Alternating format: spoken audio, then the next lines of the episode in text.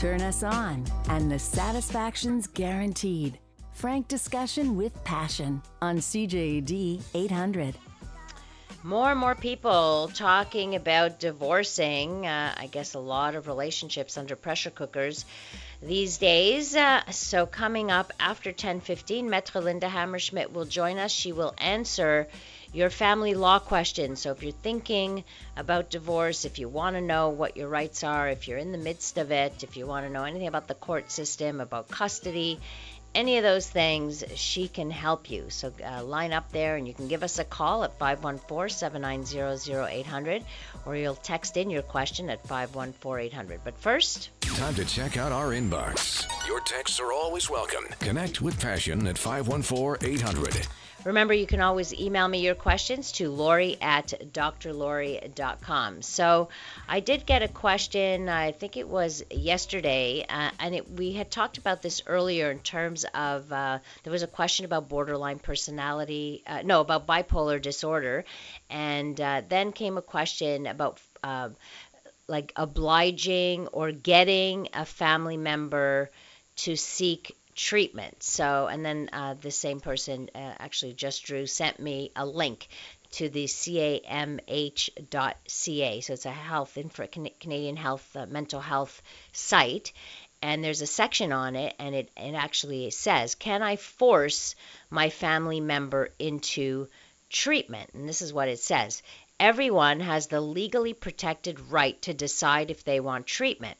Also, treatment is usually most effective when the person has agreed to it. However, in some situations, the Mental Health Act provides ways for people to receive an emergency assessment without their consent. The first one is called Form 1. If a physician believes a person is at risk to himself or others, they can write a Form 1. With a Form 1, the person may remain in hospital for up to 72 hours while they receive an emergency assessment. If the person is not found to be a risk to themselves or others, they can leave the hospital if they wish, even if it is against medical advice. If the psychiatric team finds that the person is a risk to himself, to themselves or others, they may be held in hospital under other forms in the Mental Health Act until they are found to be safe to leave. Then there's um, Form 2. So if you are concerned that a family member is at risk to themselves or others, you can request what's called a Form 2 from a Justice of the Peace. This form allows the police to take the person to a hospital for assessment. At the hospital, a physician will assess the person to see if they should be put on a Form 1. Using a Form 2, of course, can negatively affect the relationship you have with your family member, so consider its use carefully. The police may also take a person to a hospital if they or someone else have seen the person behaving dangerously as a result of a mental health concern or if they have a Form 1 or a Form 2. So I hope that uh, answers the question. So there is a Mental Health Act that you could refer yourself um, to with this question. And again, go to uh, camh.ca to ha- get all kinds of information on uh, mental health. Texture wants to know how do I get rid of body hair permanently? So, a couple of methods exist. I think the most popular one is uh, through laser treatment. So, the thing with lasers is you there has to be a good contrast between your skin tone and the hairs. So, for example, if you have very very light hairs, this is all the information I've gleaned just from having guests on who talk about this. But if the um, the hair is like blonde and you're fair, the laser won't work. It needs to have a dark contrast. So if you have dark hairs, then uh, that would work. Um, that would work fine.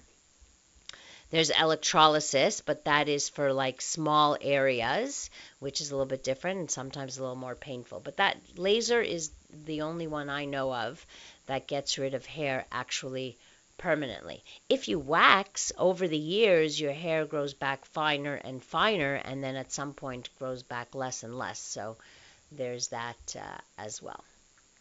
My girlfriend loves nipple stimulation.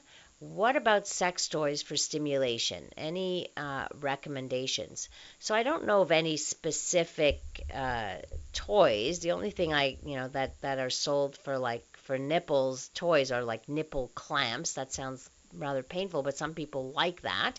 So you can certainly look uh, look that up. Uh, I imagine that you could use any vibrating toy on uh, on the nipples as well as you would on the clitoris, for example. So uh, any vibrating toy it could be a little tiny, a little tiny bullet or uh, anything. It doesn't have to be big. It can be something very, very small. Another text says, "I am 60 years old."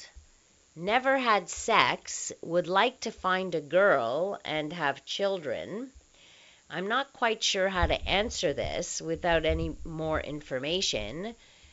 Why haven't you been able to have relationships? What has stopped you?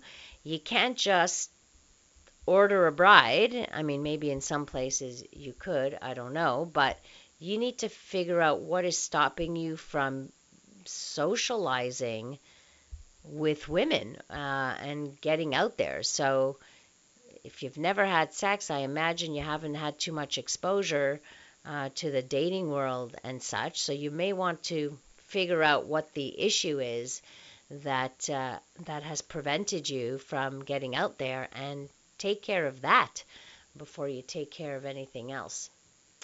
Uh, Texter writes, and there are breast tinglers that suck breasts and stimulates the nipples. So there you go. Look up breast Tinglers for uh, breast stimulation. Thank you for that. Appreciate that. All right, one more question. I've been having sex now for about two to three years. Within those three years, I've yet to orgasm. I've climaxed with clitoral stimulation. I feel like I've been fairly close, but I've never actually climaxed. No matter how long, after a while, I just get bored and give up. When I do have sex, it feels like I just have to pee. There are other times when it hurts and I feel like my partner is hitting my uterus. Are these things normal? Um, so you say you've climaxed with clitoral stimulation, but that is an orgasm, by the way. You just, what you're saying is you have not climaxed with penetration, which is what the majority of women report. Most women, the majority of women, need clitoral stimulation to get there. So, what you can try is this try stimulating the clitoris at the same time as you are having intercourse. So, whether you use a sex toy, your hands, or your partner's hands, for example. In terms of the urination issue, I would suggest that you pee before sex or go to the bathroom before sex. And then, if you feel the need to pee, try letting yourself go. Like let let go because it's most likely female ejaculation and not urination actually because your bladder would have been emptied of urine. Um, but with particular stimulation your bladder fills up with uh, a, a, secretion made in an, in the Skene's gland usually related to some kind of internal uh, stimulation which then is released through the urethra, so you would feel the need to urinate at that point. Now, the pain, um, it's possible that with certain positions the penis goes too deep, uh, which is causing you some discomfort. But not, nothing here screams out like something's seriously wrong. Maybe next time you see your gynecologist, just let them know what's happening, let them know where you feel some of that uh, that pain. But generally speaking, none of this is should really be problematic.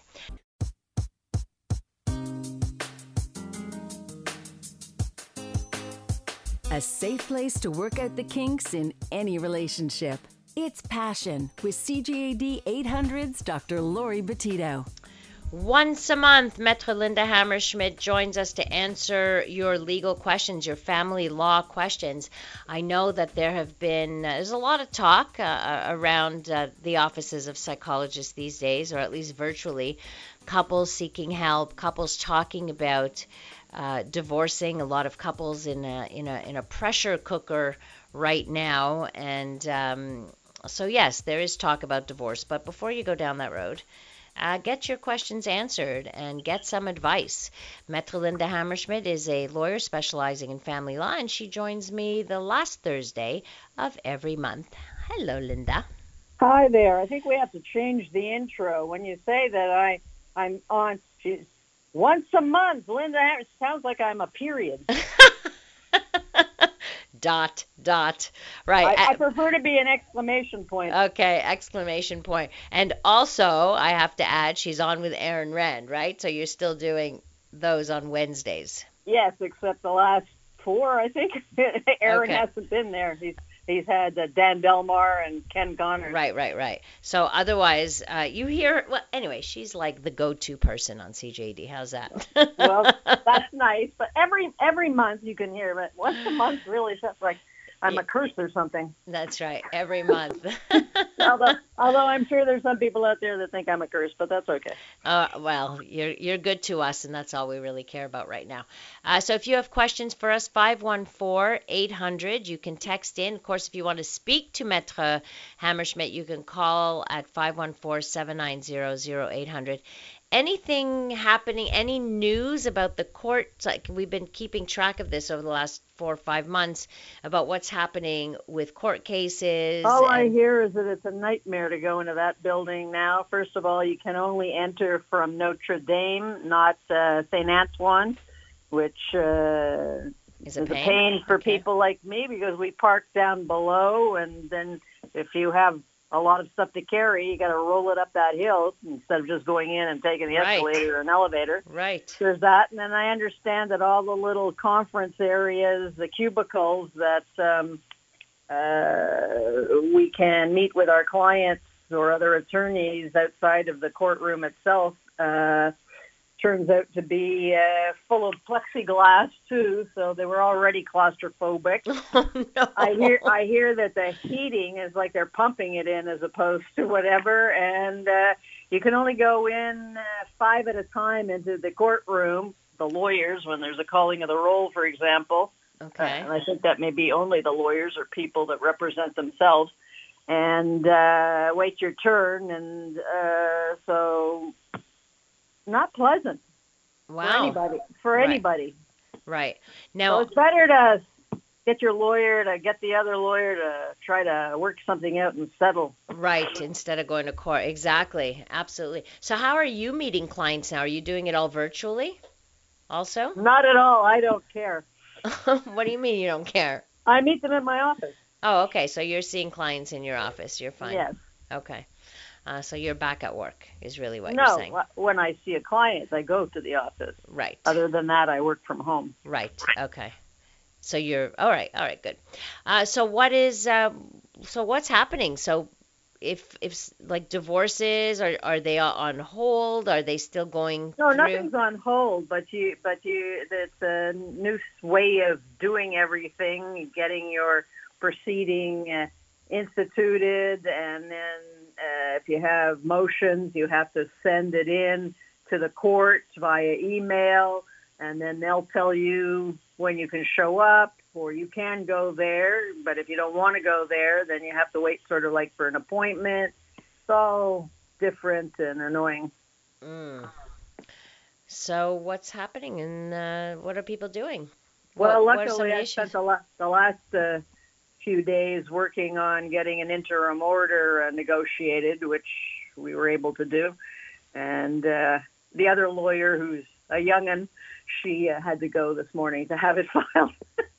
So, oh, you're sending the young ones to have them filed. Okay, I see what you're doing. Yeah, yeah. they're uh, apparently their immune systems are better. Uh, whatever. Is but, that... but she she talked. I spoke to her afterwards, and she said it was not pleasant either. It was a nightmare of waiting in line and all of this, and mm-hmm. and, and yet they're taking all those precautions, and at the same time, and everybody's wearing masks. Apparently, another reason I won't go there and uh, but apparently everybody's bunched up outside waiting for their one, two, three, four, five to go in. So nobody's social distancing. Oh, great. Okay, so they're trying. That's the part I don't understand, where people have to wait close. You know, if they're waiting yeah. close in line uh, to get in there, but So it's so I, I hope this resolves itself before the winter. They'll have us lined up outside. that's quite true. You're absolutely right about that. So people may be rethinking going to court at this point. You can get things done without having to go to court, so uh, you know, but uh, might encourage some people to uh, be uh, more proactive in negotiations than uh, putting up obstacles to them. Why do you think people opt for the far more expensive option like going to court? Do they realize what it what court entails? Do they realize how much more money it will be if they have, you know, two lawyers going to court and fighting this out over a, a long well, period of time? Well, there are many answers to that question. I think uh, sometimes, first of all, I guess is that sometimes one can't settle for whatever reason. The spread of the money is too much, or it's an issue of custody, and they just one or what the other won't let go or give in to the details or whatever it is. And so there's no other option but to go to court. Uh, some people go there so that they can make the other side pay money and Mhm. break them. And uh, some people don't care Right, how much money they spend, as long as Right. the other side doesn't get it. right. And uh, there's all sorts of things that, that come into play uh, doing that. But uh, I mean, I have a file that's about to become active uh, probably next week, and uh, I have done my best to uh, write to the client that. Are you sure you want to go down this? Because you know it's going to cost tens of thousands of dollars, and and the Mhm. person wrote me back that you know I can't understand why it should cost that much to uh, uh, protect the children. And you know that's just the way it is Mhm. until somebody else comes up with a better way, or you know. Or cheaper. I don't well, know. It's not just cheaper. People can, you know, you can spend a lot of time, uh, even if it's uh, less expensive. It takes longer. Uh, still rack up bills. right. You have to pay experts to come and testify, all sorts of things. Anyway, Right. I have a question. Um, this was asked of me, but when, um, if you're a Canadian citizen and you marry somebody from the States and they come here, what are the obligations? Like, what do you mean? What are the? I don't know, like, what, what are the, are you, You um, mean responsible for as they're married? Yeah. Well, that's that's more the Immigration Act than, than anything to do with divorce. But Mhm. obviously, uh, if they're applying to be uh, become a landed immigrant or whatever, they're going to be. Uh, uh, it's not my area of uh, expertise, but that you're going to have to assume some sort of a sponsorship of the person. On the other hand, uh, maybe the the person that's coming here has a job, so you know uh, that helps. Right. And uh, so, you know, But what about if they the, divorce? the Canadian website, the Canadian government website, I'm sure clearly spells all that out. All right. Well, there you go. I'll redirect people there. Uh, somebody wrote, "Don't you miss the good old days in divorce court? All-out battle, name calling with the judge as the referee. Love, life was much more simple." That doesn't sound right. I don't know where this person. that sounds like television court. And it's not that I haven't seen lawyers call each other names or almost come to blows outside Oy, of the oy, oy. courtrooms or whatever, but uh, and that doesn't necessarily stop just just because it's nowadays. I mean, uh, there Mm. are you know people like anybody else that don't get along, and one has to sort of like whip it out and uh, compare sizes and uh, decide uh, who's going to get uh, their point across in the most uh, loud way possible. Right, convincing loud way. Yeah, yeah, Uh, but uh, and so I what I don't miss is back in the day when uh, people were allowed to smoke in the courthouse. That was a friggin' nightmare. Oh, yeah, I'm Oh, sure. It was terrible, terrible. Here's here's a question for you. If you are divorced and never signed any papers concerning pensions, are you entitled to each other's pensions? Are you talking about, I assume, old age pensions as opposed to private I pensions? I guess so, yeah. Well, uh, normally speaking, I'm trying to wonder how they got divorced without signing anything. That's interesting. I don't know if I've ever seen a file like that. Uh, like was, would it be mentioned in the divorce papers the pet the er, the maybe they signed divorce papers without saying anything about the pensions is that no, possible well, normally you only have to say something about the pensions if you don't want them split. ah okay And there's particular wording that we have to put in so that it's clear that you're renouncing to the partition of the pensionable earnings and the regime they're thereon to Quebec according to Article 102.1, blah, blah, blah, blah, blah. And then a judge has to also sign off on it. And you also have to have pre uh, sent away for the simulation of the partition. And the government sends you back the columns of what it is before and what it is after so that when you say, "Oh, well, I, I don't want the partition," that you're saying because you know what the hell you're talking about. hmm You know, you can't you can't make it. Like I always say, you can't make decisions unless you have information. right So the government at least uh, wants uh, them to do that too. Uh, So- and other than that, uh, I'd venture to say there's a three three year delay if somehow you forgot to Okay. ask for that okay or if uh, you know wasn't dealt with at all. Although I don't know would it be automatic What, linda lawyer? What lawyer would? What reputable lawyer uh, would you know forget about that part of you know who wants? Do you want half the you know pension? You don't, and it's only by the way the part that uh, was accumulated during the marriage. So right somebody been working since they're 18 years old and they got married at 40 the whole period between 18 and 40 is not going to be partitionable. Right. Only after 40 when they got married until they get divorced. And uh you know so, so, let me un- so it would be automatic then? It's automatic unless you renounce do you renounce it? And so in maybe order to renounce there are rules that have to be followed. Okay, so maybe they need to look into that. Your questions answered by Maître Linda Hammerschmidt. If you have a family law question, tonight's the night. 514 800 to send in your uh, your text.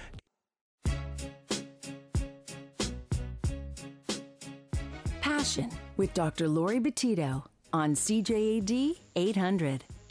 Tonight, Maître Linda Hammerschmidt answers your questions. 514 800 to text in, or you can call in at 514 790 0800. She answers all your family law questions. So if you are thinking of divorce or you just you have you need some information. You know, a lot of people before they go down that road, they just want a little bit of advice to see what their rights are. Well, she can tell you, so you can call us here. So I think that person wrote in again, Linda, and maybe using other words. I don't know if they didn't get what you said. Are you entitled to collect each other's old age pensions if nothing was signed? I think that's the same the thing that we answered. So is it but is it automatic and and how how long ago was the divorce? Wouldn't you need to know that? well yeah but if it's something relatively recent i mean last 10 20 years whatever uh it, it is automatic unless you've renounced Okay, so automatic meaning what? They're just going to get a check in the mail? the government gets a copy of the divorce. Ah, okay. Okay, so then they'll do the paperwork and you'll see your allotment, you know, your new table will be sent to you because you may not, when you're getting divorced, be already entitled to your old age pension. It could be down the road 20 years. Right. Right. So, but you'll get an idea of what your, you know, and also your your amount will also depend on if you keep if you're working and you keep contributing now that you're divorced yourself based Right. on what whatever you're earning. And and uh, but you will see the the tables as I said when you get the simulation and afterwards that either your amount went up or it went down depending on if you know you were the lesser income earner over time of the marriage or not. she says the divorce or he says the divorce was 13 years ago. Know, well, it was supposed to be automatic, so. Okay. So it's it's supposed to be automatic. This is what we know. By the way, yeah. uh, uh, something that I, I think maybe listeners are not aware of and could be useful for them to know when they're contemplating uh, getting their divorce and to keep in the back of their minds um, when and and particularly this applies to people who are pensioners already Mhm. when you uh, ask for alimony And if between alimony and your old age pensions and maybe interest income and who knows, you could be still working just because you're getting a retirement uh, from the government doesn't mean you have to be retired. It's just that's an age thing. Right. If you're getting a, a significant pension and it puts you all in over eighty thousand dollars, Mhm. then there's a clawback on the Canada pension plan of fifteen percent, like a Okay. penalty. Mhm. Wow. So for for every thousand bucks over the eighty, after you've added everything your income in, fifteen percent comes back off. Okay. So you know when you you know you have to keep that in the back of your mind that if you're accepting a certain offer, you better do the math so that you know what you actually are going to end up with as opposed Ah. to what you got. On top of having to pay obviously taxes, income taxes. Oh, on top of on- that's not the taxes. That's on top no, of the no, no. taxes. This is part of your on a, your uh, OAS. Mhm. let's say it was ten thousand dollars a year, but now you're earning with pension, and I'm, and this is not for you know lesser income families, Right. but there are lots of not lesser income families out there, Mhm. and so uh, let's say they're then earning one hundred and twenty thousand dollars all in with Mhm. support and whatever. Uh, they're going to end up probably having to have almost that ten thousand dollars taken right back off at the end of the you know the tax Right. time. Right. Okay. Thank you for that. Uh, I am paying child support, and my business is closed as of March and probably until next year. I am in the event business. Am I entitled to an adjustment? Absolutely, but in order to get that adjustment, you have to either come to an agreement with the person that you're paying the child support to and or uh, you have to go to court and change the judgment. You can't just do it by yourself and say I'm not earning any money now, so I'm not going to pay anything. Uh, well, that's unfortunate because if you don't get the judgment changed, you'll be accumulating arrears, which are seizable So from you, some from some assets. right. So you may have. so does that mean so you have to get a lawyer to do that? Generally I'm not speaking. saying you have to get a lawyer, but it, it will be uh, partly dependent on whether the uh, the creditor of the support payment uh, accepts to renegotiate. hmm Now, obviously, it might cost them money too, and given the odds, and, and assuming that you know it's true that the person isn't any Mhm. longer working, because some people can use it as an excuse as opposed to reality, and they should bear in mind also that depending on your asset position, courts have been known to say, well, you have this asset, you're going to have to liquidate it because you know what? You have kids and they got to eat. Right. That that's true too. Okay. Uh, here's another question for you at 514-800. What if one partner in a marriage receives an inheritance solely in that person's name and a divorce occurs after? Is the other partner entitled to any of it? The quick answer is no. Right. Uh, if you have taken that amount of inheritance, depending on how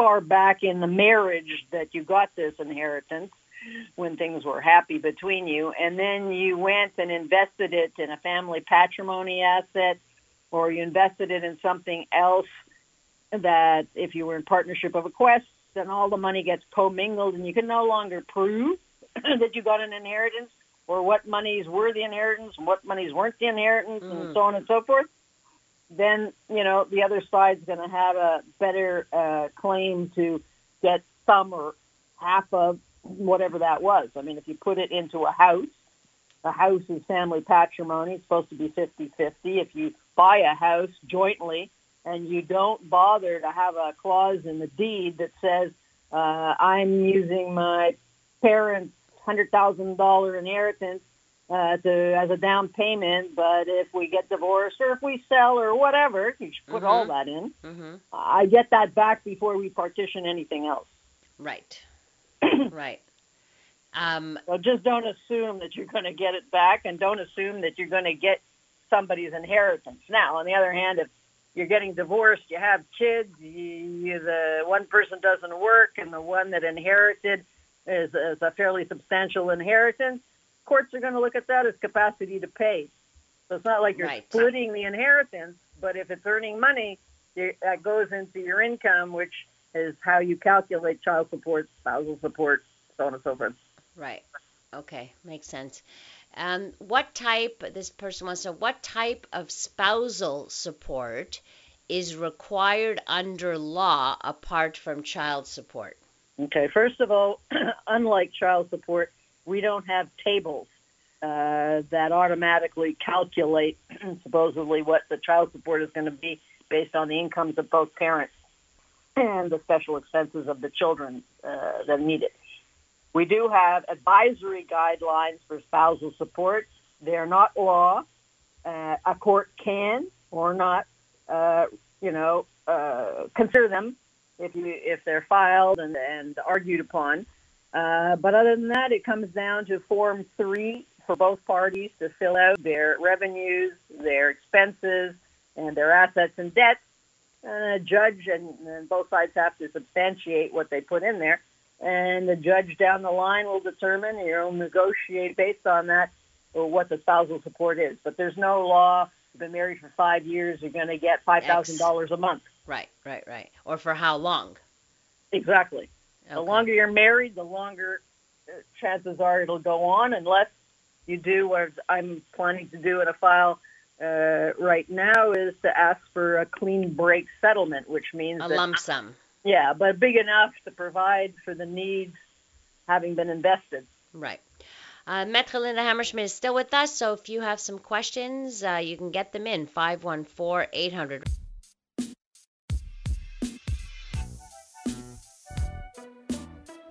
This is Passion on CJAD 800.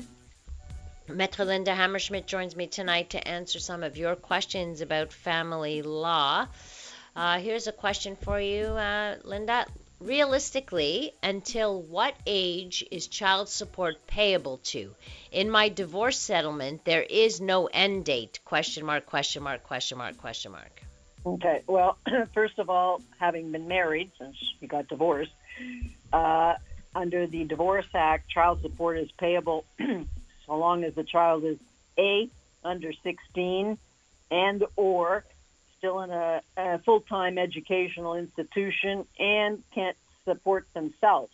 So, for example, if uh, grandma, grandpa, or Uncle Fester uh, left them a trust fund that uh, gives them uh, thirty thousand dollars a year, court's going to consider that. That's not most cases, but Mhm. but it can happen. Or if they work all summer in not now Alberta and they got like twenty thousand dollars for four months, that also is going to be uh, uh, considered in the determination of the child support. Doesn't mean that the the child has to pay and use all of that twenty, but but will have to contribute, and the, and the court will decide that if the parties can't negotiate it.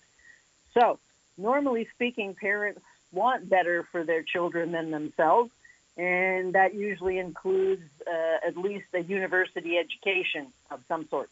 Doesn't mean you send the kid to Oxford unless you can afford it and they want to go and they got in. hmm Uh, but uh, uh, certainly uh, in divorces of previously married people, uh, child support will be payable through uh, at least one university degree. And if both parents are university graduates themselves, hard pressed to go in and say, "I don't want to pay for my For education, education." right. And, and, So the and if kids. you're not and if you're not married and uh, you then theoretically it's still 18 but again uh, a child uh, is not necessarily self-sufficient and earning capacity wise at 18 and some people you know tell their former partners soon as the kid turns 18 i'm not going to pay anymore Mhm. yeah well if there's a judgment that's that's a problem for you Okay. again So here the kids are, uh, wrote back, the kids are 18 and 19. One is in school full time and one is not. So, Well, if the child support was set for two of them, and only and and one is self-sufficient now, then it can be readjusted uh, to whatever the needs of the remaining child is. Okay. Doesn't mean it gets cut in half. It's not that kind of an equation. It'll still be according to the uh, the child support determination form, uh, but you'll put in one child as opposed to two. Okay. Another question for you. If one person has a home and the couple marries, if they become divorced, does the person that did not own the home are they entitled to the increase of the value of the home or is it 50% each of the home? It's definitely not 50% each unless during the marriage the the uh, owner of the house decided to uh, transfer half ownership to the other person. So what it'll be is you determine what the value of the house was on the date of the uh, marriage.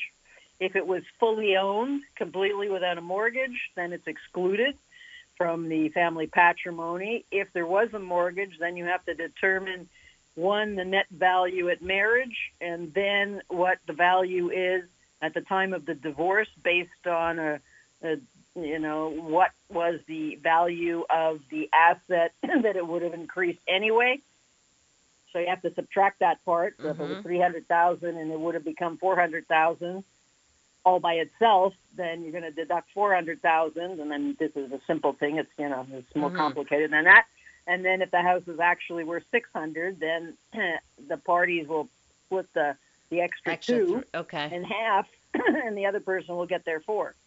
So, but if that, let's say the house is completely paid for, and Well, they sell after it, the fact, after the fact?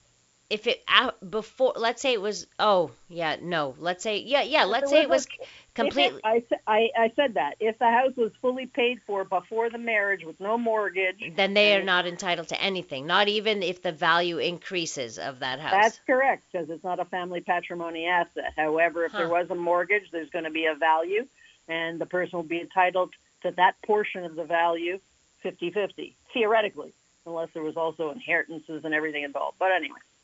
Right. Doesn't mean doesn't mean that you can't somehow come in the back door and ask for lump sums and whatever to counterbalance that problem. Right. So somebody's saying, can a person without a job presently call Linda to discuss further? Uh, I would assume there are people Anybody who can call me doesn't mean are that you're going to speak to them. Um, No, no, that I'm I'm, kidding. going to take the mandate. Right. You don't. But uh, okay. I don't work for free. No, and I don't know too many who do. But there are uh, legal aid um, Yes, but I lawyers, right? I don't take those mandates. I know, but where do Private people go? Private practitioners are are able to do that if they so wish. Not Okay. what I do. Okay. very good. if I'm not going to get paid, as I've always said, in fact, in court and two judges, then I'll stay home with my dog. you don't need to justify to me or to any Yeah, of you us. You know my dog. So. That's right. Um, somebody writes in personally in these times it is becoming easier to give up on relationships getting on each other's nerves anxiety and plain fed up with covid. Divorce covid is just not a good idea. Maybe temporary separation is a better option. It's only a better option if you can afford to have two homes. that's quite true. That's yeah and then a cute joke to break up the seriousness mattel coming out with a new doll divorce barbie comes with all of ken's stuff That's an old joke. That's a very old joke. I'm sure you've heard that one Oh, many times. ages many ago. times. So, what do you think that one question I have now is where you might get some uh, uh, contention or some some friction is when the kids have to go back to school, where you might have uh, two parents who are completely on different camps. Yeah, exactly. Yeah, they disagree. It's not healthy. It's healthy. It's okay. Whatever. right. It's all again question of proof and what's in the best interest. And as the governments across the nation are implementing uh, return to school policies, it's going to be very difficult for a parent to use that as an excuse. It's hard enough now. It's going to be worse later Mhm. because they're enacting, uh, they're they're re- relinquishing the emergency uh, orders put in place to keep it, the schools closed and whatever. So you can't use just like you can't use COVID as a reason not to go back to work. hmm You can't use it as a reason not to send your kid to school. Right. I'm if, just. if parents, you know, if both parents are happy and they're, they're together and they don't want to send their kids to school, that's something else. But once there's a fight involved and they're separating and getting divorced, then it's they agree or they're in court. Right. I'm just worried also about like let's say the schools open and then shut down again. You know, like the same thing like that happened at the well, end of the then school year. be the same thing. I know, but then it's a I, the mess that that caused in terms of those who are working, those who are not working, and then how many and who's doing the teaching, and And It just nobody sounds, uh, promised you a rose garden. yeah, no. Uh, Somebody says separate for a year and then decide for a divorce. I mean, isn't Yeah, that but again, separating means somebody's moving out, yes? somebody's renting or buying a house, it costs money, and and then you unless you're going back home to your parents or your sister or whatever, and and uh, because if you make that kind of financial decision, it's not obvious you're coming back either. Right, that's that's quite true. But from a legal standpoint, But Linda, you, what I'm trying to say is, if you haven't decided to take proceedings, you won't have a, a judgment that says you're supposed to get X dollars right, unless unless the person voluntarily wants to pay you some sum, and who knows what that might be. And so, how are That's you true. going to support yourself for that whole year? Mm. So can you get a judgment uh, from not a divorce judgment but a separation judgment? But it still involves going to court. You can't Right. just like move out of the house because you know. So really what you're saying bottom line is a lot of planning goes into even separation. Getting married. Take yeah, that's true. Getting married starts with that. Starts you know with that. You know I me. know you, that's for sure. Linda, thank you so much once again. If people do want to get in touch with you, uh, how do they do that? They can call the office, 514-846-1013, or you can email me at hammerschmidt at vif.com. Wonderful. Linda, thank you. We'll speak again uh, next month. Excellent. All right, you take care. Thank you all for your uh, text messages tonight and uh, all of your questions. I know it's a very touchy subject, very important subject, but uh, I'm just grateful that we have uh, a professional like Linda who can answer some of our uh, some of your questions here tonight. Thank you to our technical producer tonight, Jimmy Garafalis. If you can, uh, you want to connect with me, you could do that on social media at Dr. Lori Betito or through my website, drlori.com. Coming up next year on CJAD, we bring you the CTV National News. Have a great rest of the evening, stay safe, and remember to live your life with passion when I wrote this song.